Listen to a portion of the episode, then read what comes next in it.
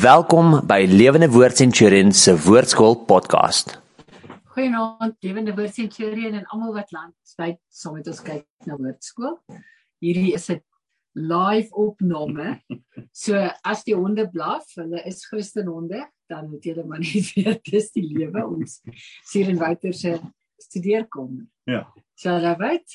Ja, dis so lekker om julle hier te hê. Dit reën lekker buite, so die honde kan nie buite wees nie. Hulle is maar saam met ons vanaand hier in, so hulle mag dalk onderbreek tussendeur. Maar kom ons begin weer saam te bid. Yes. Here baie dankie dat u met ons is. Dankie dat u vir ons die woord oopbreek. Here, dis ons so lekker dat u vir ons die woord verduidelik en met ons saam is as ons meer en meer oor u leer. Ons Mm. eer u Here Jesus. Amen. Amen. Ons is by Yes. Matteus hoofstuk 21 vers 23. Dis reg. Ehm um, ek hoop nie ek herhaal hierdie week weer die helfte soos soos 'n live uitsending. Ons kan aan week. doen so. Ek lees vir julle verlede week het ons gepraat oor oor die vyeboom uh wat baie interessant is 'n teken van Israel 'n Ja, profetiese ek het aksie dit nie geweet nie. 'n profetiese aksie wat gebeur het dit het my gepla altyd. Hoekom het Jesus dit gedoen? dat dat die vyeboom Ja, vervloek het. ja, En- so ek het ek het dit was in die nie tyd van voorvrugte ehm um, Yes. wat wat dit gebeur het ja Ja, maar ek het dit geweet. Goed, nou is ons by vers 23. Weer terug by die tempel was Jesus besig om onderrig te gee toe die priesterhoofde die van en die familiehoofde na hom kom uh, kom vra. Watter soort volmag, watter soort autoriteit het jy om mense uit die tempel te jaag? Wie het jou hierdie volmag, hierdie autoriteit, hierdie reg gegee om dit te doen? Nou nou kan ons net eers weer praat. Ek ek het jou nou net voordat ons begin het gevra, het ek al gepraat oor Sadduseërs en Fariseërs en Herodiane. Drie godsdienstige groepe wat eintlik ook pol politieke groepe was. Hulle het eintlik die volk regeer onder die Romeinse Hmm. regering het hulle die plaaslike goedjies geregeer uit 'n godsdienstige autoriteit uit. So daar was die Sadduseërs, hulle was in bewind geweest. Hulle was die ouens wat ehm um, die meerderheid in die Sanhedrin gehad het. Hulle het die Sanhedrin oorgeneem en en daarom word hulle die priesterhoofde genoem. Uh hulle was soos twee politieke partye, soms was die Fariseërs voor en ander tye weer die Sadduseërs, maar in die tyd in die in lank tydens die lewe van Jesus was was die Sadduseërs Mm. in beheer van die Joodse raad. Okay. Uh so daar was die hulle was geweldig liberaal. Hulle het liberale denke gehad. Uh baie soos wat die liberale hervormers nou is. Uh, Teologies liberaal. Hulle vandag se hervormers, daar's ouens wat glo uh, um uh, wat in die kerk is, dominees is, predikante is, hulle glo nie in die maagtelike geboorte van Jesus nie. Hulle glo nie in die um opstanding van Jesus Christus uit die dood nie en as hulle nie in die opstanding van Jesus uit die dood uit glo nie, dan maak die opstanding van ons uit die dood uit ook nie dan sin nie. Dan dink ek altyd, hoekom dien jy dan die Here? Ehm um, maar ja, uh, so liberaal is, Sadduseërs was so liber Ja. liberaal. Ja. En hulle het nie geglo dat daar lewe na die dood was nie. Ehm um, so baie interessante klomp ouens. Dan was daar die Fariseërs. So Mm. hulle was uh, in baie opsigte eintlik die godsdienstige leiers. Mm. Al was die Sadduseërs die leiers, was hierdie Fariseërs meer die die leiers. Hulle was baie wetties en geweldig konservatief. Mm. En en het die hele tyd die volk by hulle konservatiewe denke as Jode gehou. So Mm. jy die liberale Sadduseërs en jy die konservatiewe Fariseërs. Mm. Die liberale uh Sadduseërs was aan bewind in die tyd van Jesus. En dan het jy so mooi tussenin Mm. in die middel die Herodiane gekry. Hulle was nie liberaal nie, hulle was nie konservatief nie. Hulle het so in die middel rondgang as 'n godsdienstige groep, maar boonop was die Herodiane, hulle naam was Herodiane want hulle het vir Herodes ondersteun. As priesters het hulle vir Herodes ondersteun. En het hulle uh anders te geleef, baie vry geleef Mm. in hulle tyd. Hulle het die Romeinse lewenswyse aangeneem. As Jode het hulle nog steeds die Mm. Romeinse priesters wat die Romeinse lewenswyse as Jode aangeneem het. Ek weet nie hoe dit gewerk het nie. Maar dis die drie groepe wat daar was. Nou nou dis interessant. Hier het die drie groepe eintlik uh saamgekom om teen Jesus te span. So dis daai ding van uh the you, um the enemy the, the enemy of my enemy is my friend. Verstaan jy daai daai Mm. daai ding van as jy teen as as as die, jy teen daai ou is en ek is teen daai ou Mm. dan bind dit ons saam. Ons sal later sien dat selfs Herodes en Pilatus ook saamgebind is deur hulle gemeenskaplike vyandigheid uh ten opsigte van van Jesus. So ehm um, Jesus is uh, dis die die maandag, uh, dis die dinsdag, dis na die maandag Mm. uh is dit die dinsdag in die in die tempel en uh en nou kom Jesus weer onthou van Betanië oor die Olyfberg gestap Ja, in die tempel area uh en en en, en uh as Jesus nou hier onderrig gee uh kom die priesters en die familiehoofde Jesus sit nou obviously dis paastyd dis dis die tyd Mm. wat daai hele Jerusalem vol mense is. Mm. Hy, hy dit, dit het geswel na 4 5 keer sy grootte. Daar sit miljoene mense in Jerusalem en op daai Tempelberg letterlik seker duisende mense. En en ek kan my indink hoe hulle voor Jesus sit en almal wil na hom luister en na sy lering luister. Nou gee hy klas, hy gee onderrig. Maar 'n rabbi wat onderrig gee, moet 'n uh, akkreditasie. Hy Mm. moet uh, hy hy moet 'n uh, backing hê. Dit dis maar vandag ook so. Uh, is Ja. jy gegradueerd? Waar jy jou graad gekry? Dis reg. uh waar jy akkreditasie? On, ons werk ook so. Um vir ons as as as teoloog uh het ons 'n raad, ICRP. Um daar's 'n daar's 'n raad wat ons in ses klassifikasies deel. En as jy net 'n geestelike werker is sonder enige klassifikasie is jy op vlak 1 en dan eh, is daar 'n vlak 2 vir ouens met 'n diploma en dan is daar vlak 3 dan gaan dit verder en dan is daar vlak 4, 5 met grade en doktorsgrade so aan is is vlak 6. Ehm um, maar ons val daarin, ons registreer elke jaar uh, vir ICRP en ons uh my ICRP sertifikaat en klassifikasie hanteer my muur want ek dink dit is 'n goeie ding. Ek dink daar's 'n goeie uh verantwoordbaarheid Mm. dat ouens in Suid-Afrika veral verantwoordbaar gehou word om ehm um, een hulle self te verbeter, twee uh met goeie kundigheid 'n geestelike rol te vervul in ander mense se lewe. Ons het ongelukkig in Suid-Afrika te veel ouens gehad wat doem gespuit het in mense se gesig en petrol gesnyf het en gras hulle gemeentelede laat gras eet het onthou jy daai goed. Ehm um, Ja. snaakse weird goed.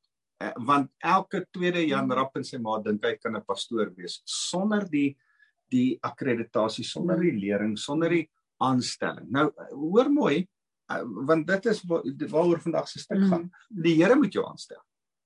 Maar tog is daar 'n 'n bevestiging van mense. Wat as jy nou mooi hoor, dan dan impliseer Jesus dat dat dat die Here stel mens aan, maar daar's ook 'n bevestiging by mense. Jesus er, ontken nie die die die bevestiging van mense se autoriteit oor jou lewe nie. So as ons hierdie stuk nou mooi gaan bestudeer vandag, is Jesus nie besig om te sê wat super spiritual ouens sê, nee, die Here het my aangestel.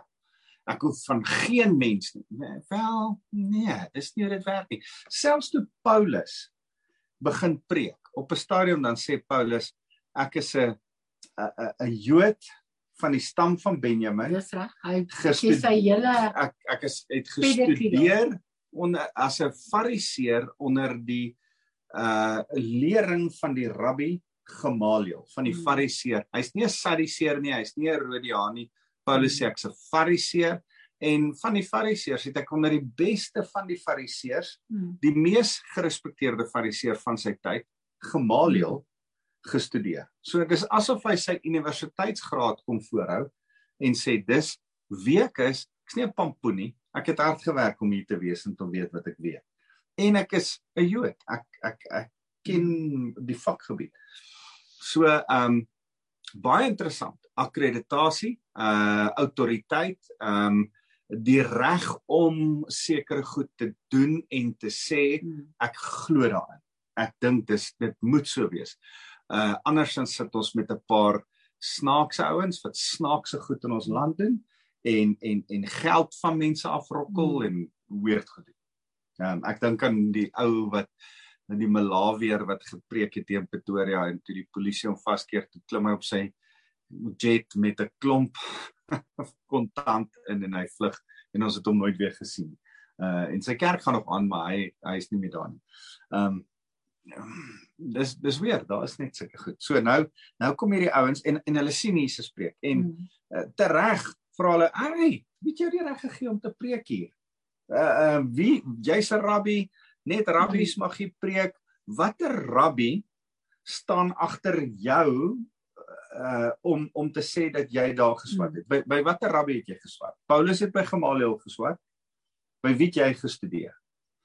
Nou sê Jesus vers 24. Jesus het hulle geantwoord: Ek sal vir julle sê watter soort volmag, autoriteit, reg uh ek het om hierdie dinge te doen maar dan moet julle eers my met hierdie vraag beantwoord.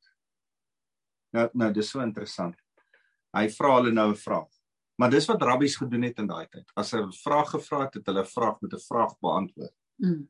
Ehm um, daar daar's daai mooi ding, ek dink ek het julle al vertel van die een uh rabbi wat gesê het, toe hulle hom vra, uh, uh why do you always um answer a, a, a question with a uh, answer a question with a question. And I say, why not? Mm. so dit was die rabbi se manier ja. en dis 'n manier om deur 'n saak te kom. Dis so skaakspel.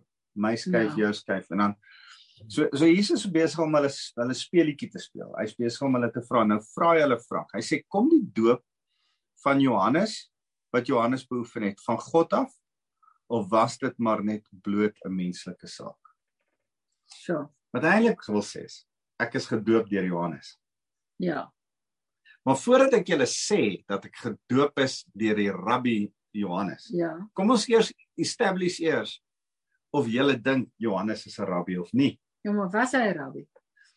In die mense se oë. Dis nou wat hy eintlik vir hulle vra. Okay. Hy hy vra eintlik vir hulle. Ja, ja, Johannes, ken julle Johannes as 'n rabbi?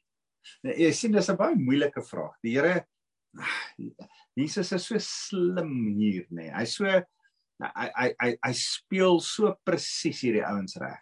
Want hier sit 'n skare mense voor hulle. Hmm. Ek dink hulle wil Jesus verneder. Hmm. Hulle wil Jesus as mal afmaak. Hulle wil hom as super hmm. spiritual afmaak. Nou vra hulle hom voor die skare. Wie gee jou die reg om hier te praat? Nou antwoord hy hulle voor die skare en dis die hele ding sê my eers, gaan julle 'n vraag vra. Die doop van Johannes, was dit van die Here af of nie? Want hy sê nie ek ja hy hy sê nie een was Johannes 'n rabbi nie. Hy sê nie twee uh het julle nie gesien ek Johannes het my gedoop nie. Hy hy noem dit. Hy begin eers by die heel eerste punt. Kom ons establish as julle I didn't catch Sorry that. Siri. hy hy establish eers daai eerste ding ja. van julle bevraagteken my autoriteit. Kom kom ons gaan eers terug want julle gaan nou my doop bevraagteken en dan gaan julle Johannes die doper se autoriteit bevraagteken voor dit. Kom ek vra eers vir julle. Is die doop van Johannes die doper van God af of van mense af? Mm. En uh nou uh nou, nou sê hulle hulle het toe onder mekaar beraadslag. Nou kan ek my die hele prentjie voorstel. Die mense sit so voor die Here. Hy is besig om lering te gee. Nou kom hierdie ouens, hulle blindside hom hier van 'n kant af. Nou vra hy hulle hierdie vraag terug. Nou gooi hy die bal. Hé, hey, sê sê my wat sê julle? Nou kyk hulle so vir mekaar. Nou gaan staan hulle in 'n bonneltjie. Wat gaan ons nou vir hom terug sê? Hoor wat beraadslag hulle. As ons sê dat dit van God afkom, gaan hy vir ons sê, hoekom het julle hom dan nie geglo nie? Mm. Onthou dat Johannes die Doper hulle genoem het wit gepleisterde grafte. Hy het sy naam vir hulle vir die Fariseërs was adder geslag. Yes. Julle kinders van slange. Dis wat wat mm. uh wat Johannes die Doper hulle genoem het. So as hulle sê van God af, dan sê hulle dan dan sê hulle eintlik dat hulle 'n ander geslag is. Dat hulle kinders van slange is, dat hulle eintlik wit gepleisterde grafte is. So hulle hulle kan nie, hulle is eintlik vas in hoe hulle kan nie saam met Johannes stem. So nou moet hulle sê nee, dis nie van God af nie. Mm. Nee. So, maar as hulle sê, hoor wat hoor wat sê hulle vers 26. Maar as ons sê dit was maar net blote menslike saak, sal ons vir die volk moet oppas Mm. want vir hulle is Johannes 'n profeet. Onthou Johannes die Doper is doodgemaak deur Herodes omdat hy vir reg en geregtigheid oor sy uh, uh, oorspel met sy broer se vrou gestaan het. En almal het gedink hierdie man staan vir wat reg is. Mm. Hierdie man is 'n profeet. Nou word hy doodgemaak. Hy's eintlik 'n martelaar vir die Jode. Die Jode wat in elk geval nie van Herodes hou nie. Nou is hy 'n martelaar en en en die verkeerdste ding is om nou iets verkeerd van Johannes die Doper te sê. Hulle hulle sal jou met klippe dood. Ja, ja. Verstaan, dis soos om om oor oor enige plek in Suid-Afrika in 'n township iets verkeerd van Nelson Mandela te sê. Verstaan jy? Jy, jy kan nie dit doen nie. Ja, Jy, ja. jy gaan nie dit doen nie. En en dis wat hier gebeur. Nou nou nou beraadslag hulle mekaar. Okay. Ons kan nie sê dit kom van die Here af nie, want anderste is ons wit gepleisterde Mhm. grafte en 'n ander geslag.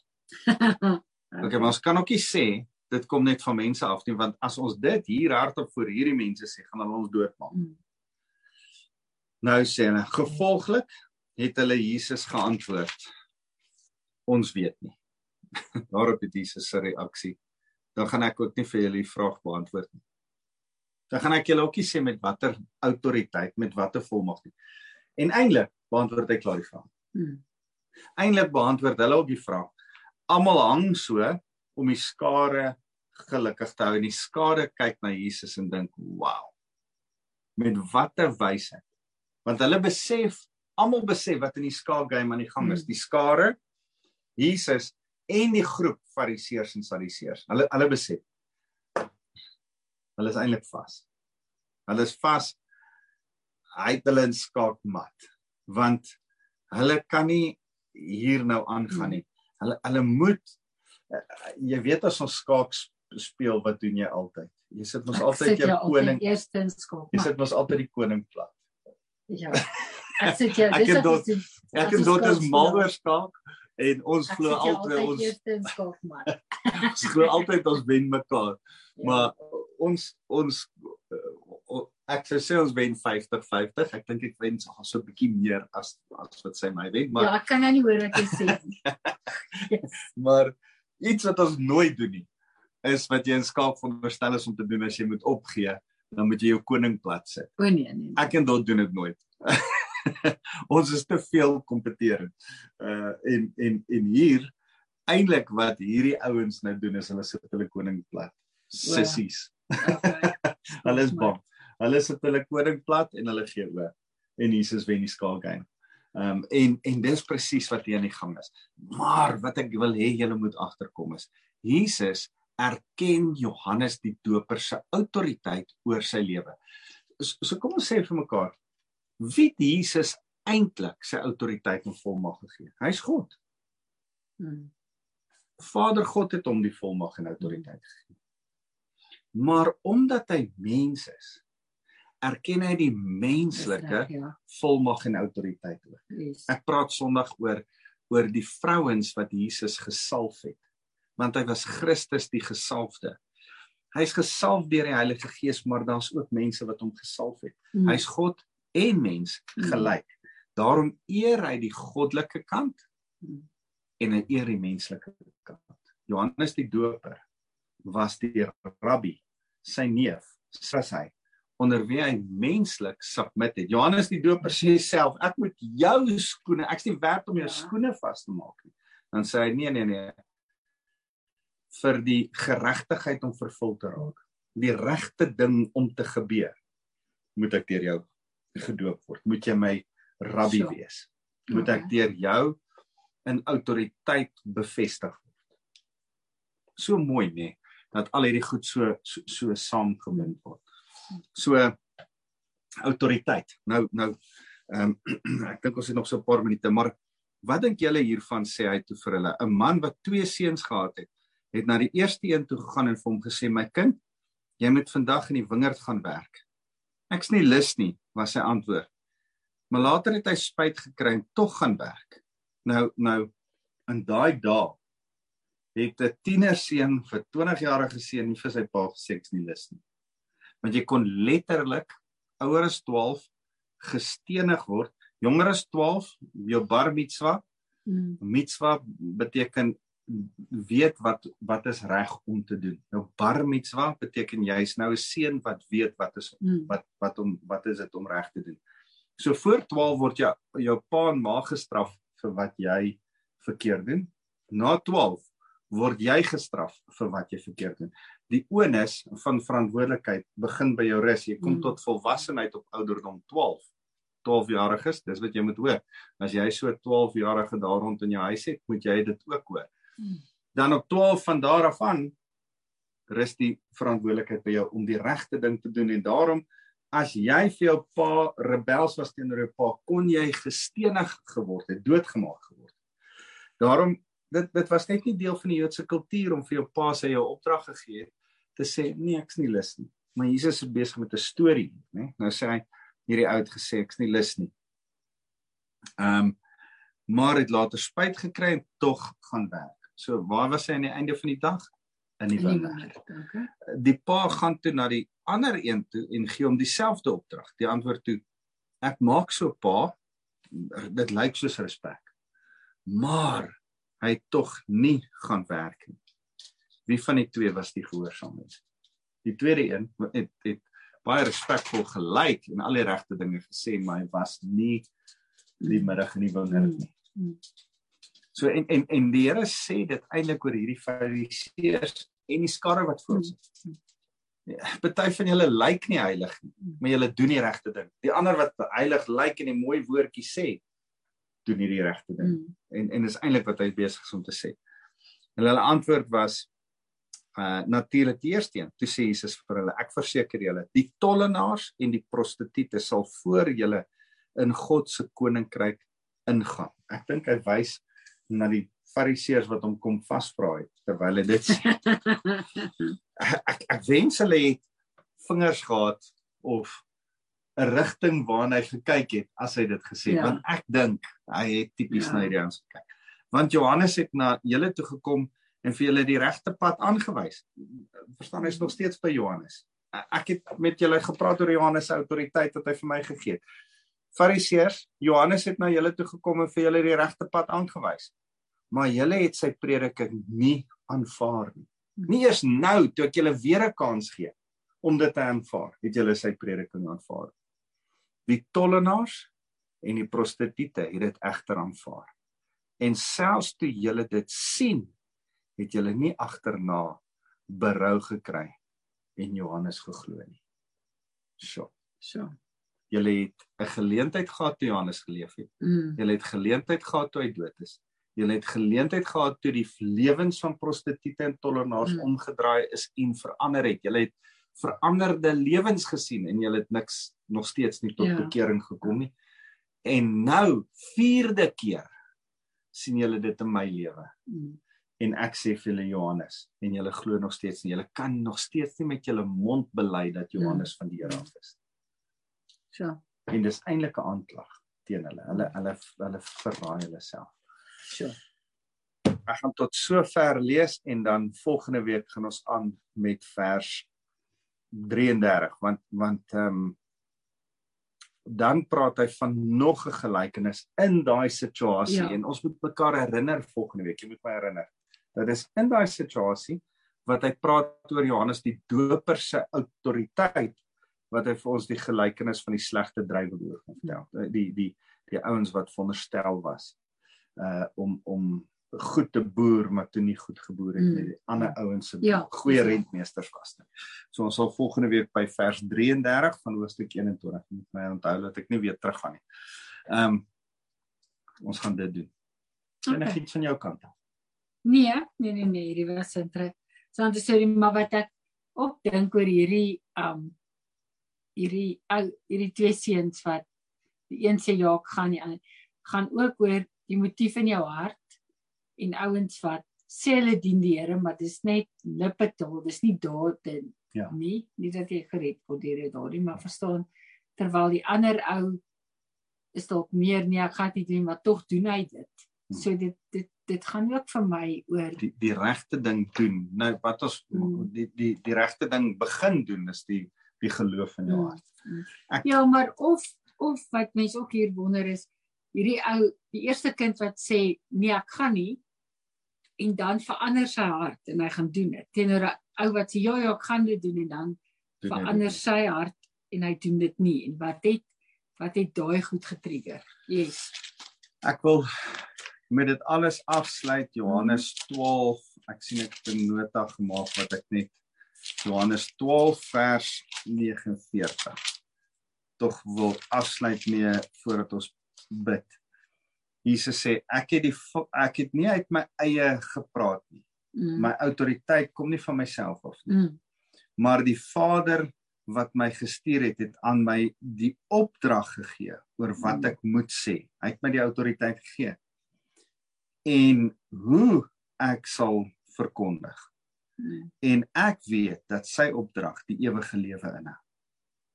Dit wat ek dus sê, verkondig ek net soos die Vader dit aan my oorgedra het. Met ander woorde, my autoriteit kom van die Vader af. Mm. Johannes 12 vers 49 is hy besig om dit te sê Mm. en dit te bevestig. Maar om die mense ook te erken, die menslikheid, sê hy ook Johannes die Doper. Praat hy oor dit wat Johannes die Doper in sy lewe as 'n autoriteit, as 'n seël, as 'n manier van bevestiging deur die doop kom doen het vir hom.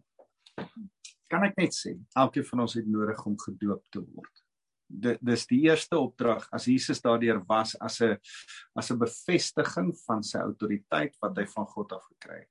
Dan dan is daar iets wat die Here jou in wil, wil bevestig en oprig en dit begin met jou uh onderdanigheid en gehoorsaamheid deur gedoop te word deur deur die doopwater as Jesus deur die doopwater kon gaan kan jy ook Mm. ek wil jou aanmoedig daar daar yes Here baie dankie dat ons so saam kan bid.